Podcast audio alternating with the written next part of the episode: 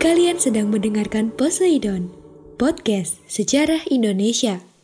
Ngomongin masa lalu dengan gaya masa kini. Hai, eh, jadi saya teringat tentang anime beberapa waktu lalu terkait dengan anime yang berjudul Senseiya. Pernah denger gak sih? Karena bagi saya anime ini tuh sangat keren. Saya paling suka sama karakter yang bernama Ryu, karena selain keren dia juga punya kekuatan yang istimewa. Itu semua mereka lakukan maksudnya mereka menolong dalam karakter itu mereka tuh menolong uh, karakter yang bernama Athena. Tapi kita nggak akan bahas tentang sensei-nya sih. Tapi kita akan bahas tentang yang terkait dengan Athena. Pernah dengar nggak sih Athena itu di mana? Bagi yang belum nih saya kasih tahu nih. Athena itu adalah ibu kota dari Yunani. Kita akan membahas tentang peradaban Yunani kuno.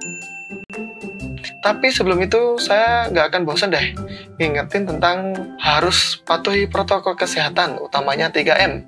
Udah tahu kan 3M apa? Mencuci tangan, memakai masker, dan juga menjaga jarak. Oke okay, everyone, stay safe ya. Uh, without long long again, mari kita bahas. Saya Mirza, hayu. Yunani terletak di ujung tenggara benua Eropa. Peradaban Yunani berawal dari peradaban Pulau Kreta yang merupakan pulau terbesar di Yunani. Tanah di Yunani uh, yang bergunung-gunung pada umumnya itu ternyata tidak terlalu subur. Nah, karena tanahnya yang tidak terlalu subur, mendorong bangsa Yunani mencari daerah uh, lain di luar Yunani yang subur. Nah, daerah tersebut seperti Mesir, Palestina, dan juga Turki. Hmm, setidaknya ada tiga golongan yang menduduki Yunani kuno. Yang pertama ada bangsa Ionia, yang kedua ada bangsa Aeolia, dan yang ketiga ada bangsa Doria. Ketiga suku ini dipercaya sebagai nenek moyang bangsa Yunani dan dianggap sebagai pengembang pertama kebudayaan Yunani asli yang disebut dengan kebudayaan Hellenic. Um, bangsa Yunani yang secara geografis terpisah oleh lautan telah melahirkan ide untuk membangun atau mengembangkan pemerintahan yang berbentuk polis atau negara kota. Polis-polis tersebut antara lain Athena, Sparta, Tebe, Korintia, dan Argos. Polis yang paling dominan ada dua sebenarnya, yaitu Athena dan Sparta. Maka dari itu kita akan membahas uh, dua itu saja.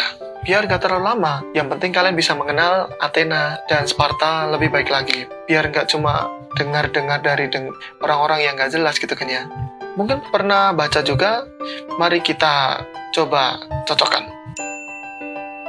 Nah, uh, ada beberapa perbedaan yang paling mencolok. Kalau penganut sistem demokrasi langsung itu sudah pasti Athena, kalau yang Sparta itu menerapkan sistem pemerintahan militer. Sparta sendiri memiliki cara kehidupan yang digariskan oleh Lycurgus. Sistem pemerintahan Sparta seperti yang digariskan itu bersifat aristokratis, militeristik dengan ciri-ciri sebagai berikut. Yang pertama, kepala pemerintahan dipegang oleh dua orang raja yang memerintahkan secara turun-temurun dan berkuasa mutlak nih. Apalagi kalau misalkan ada keadaan bahaya. Yang selanjutnya adalah raja sebagai penguasa angkatan perang dan juga sebagai pemimpin keagamaan. Sparta juga negara militer, sehingga setiap anak laki-laki yang lahir dibiasakan untuk hidup keras, serta kehidupannya diatur dan diawasi negara. Nah, Sparta mengenakan uh, wajib militer bagi warganya yang sejak dewasa sampai dengan usia 60 tahun. Kalau Athena sedikit berbeda atau bahkan justru malah berbeda banget gitu.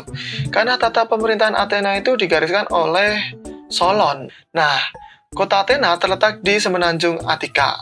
Penduduk Athena terdiri dari bangsawan, kaum Hellas, para pelaut, nelayan, dan pedagang.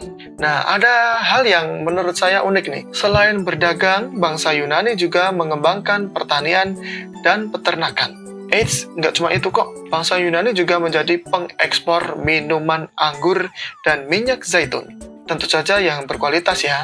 Nah, agar transaksi dalam berdagang mereka lancar, bangsa Yunani mengembangkan mata uang logam sebagai alat tukar. Keren kan?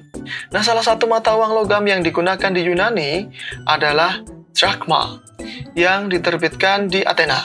Drachma ini dibentuk atau berbentuk koin bulat dan pada kedua sisinya terukir gambar burung hantu dan Dewi Athena. Ya meskipun setiap polis di Yunani menggunakan mata uang yang berbeda-beda, tetapi mereka telah menggunakan standarisasi bahan logam yang digunakan untuk membuat logam dan logam yang biasa digunakan adalah perak.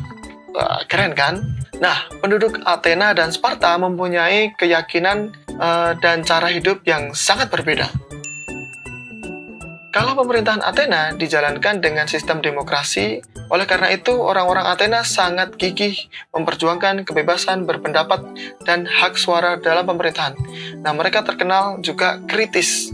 Makanya banyak lahir filsuf dari bangsa Athena. Nah, adapun pemerintahan Sparta dijalankan seorang raja dengan sistem diktator. Nah, masyarakat Sparta diukur atau diatur dengan ketat dan berjiwa militer dengan kehidupan bangsa Sparta yang jauh lebih keras dibandingkan masyarakat Athena yang kira-kira dikatakan bagaikan bumi dan langit gitu.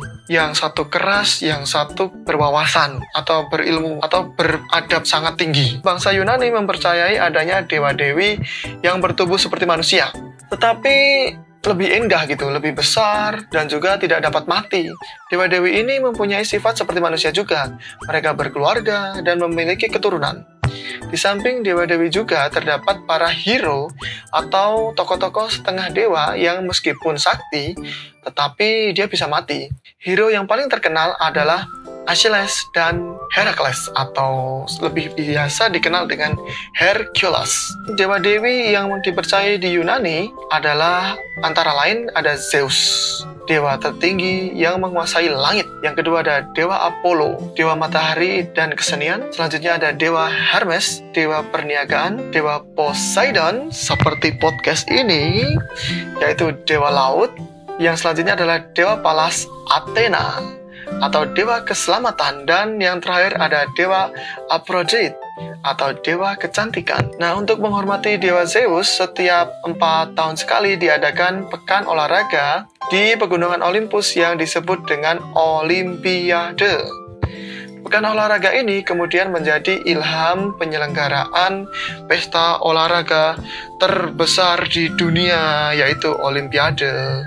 Begitulah kira-kira sejarahnya. Nah, jadi apa yang bisa kita dapatkan dari sejarah Yunani kuno? Yang tentu saja kita tahu kalau misalkan Olimpiade itu terinspirasi dari adanya uh, peradaban Yunani kuno yang seperti tadi saya sampaikan bahwasanya perhelatan ini setiap empat tahun sekali diadakan pekan olahraga untuk menjunjung uh, sportivitas dan juga daya saing yang sangat tinggi. Sekali lagi di di sana meskipun berbeda antara Sparta dan juga Athena, ternyata mereka memiliki latar belakang yang cukup menarik yang kita bisa pelajari. Nah, mungkin itu saja yang bisa saya sampaikan, tapi tetap saya ingatkan jangan lupa untuk ikuti perkembangan Poseidon di Instagram at podcast underscore sejarah Indonesia. Salam sejarah, salam lestari, saya Mirza, terima kasih. Terima kasih.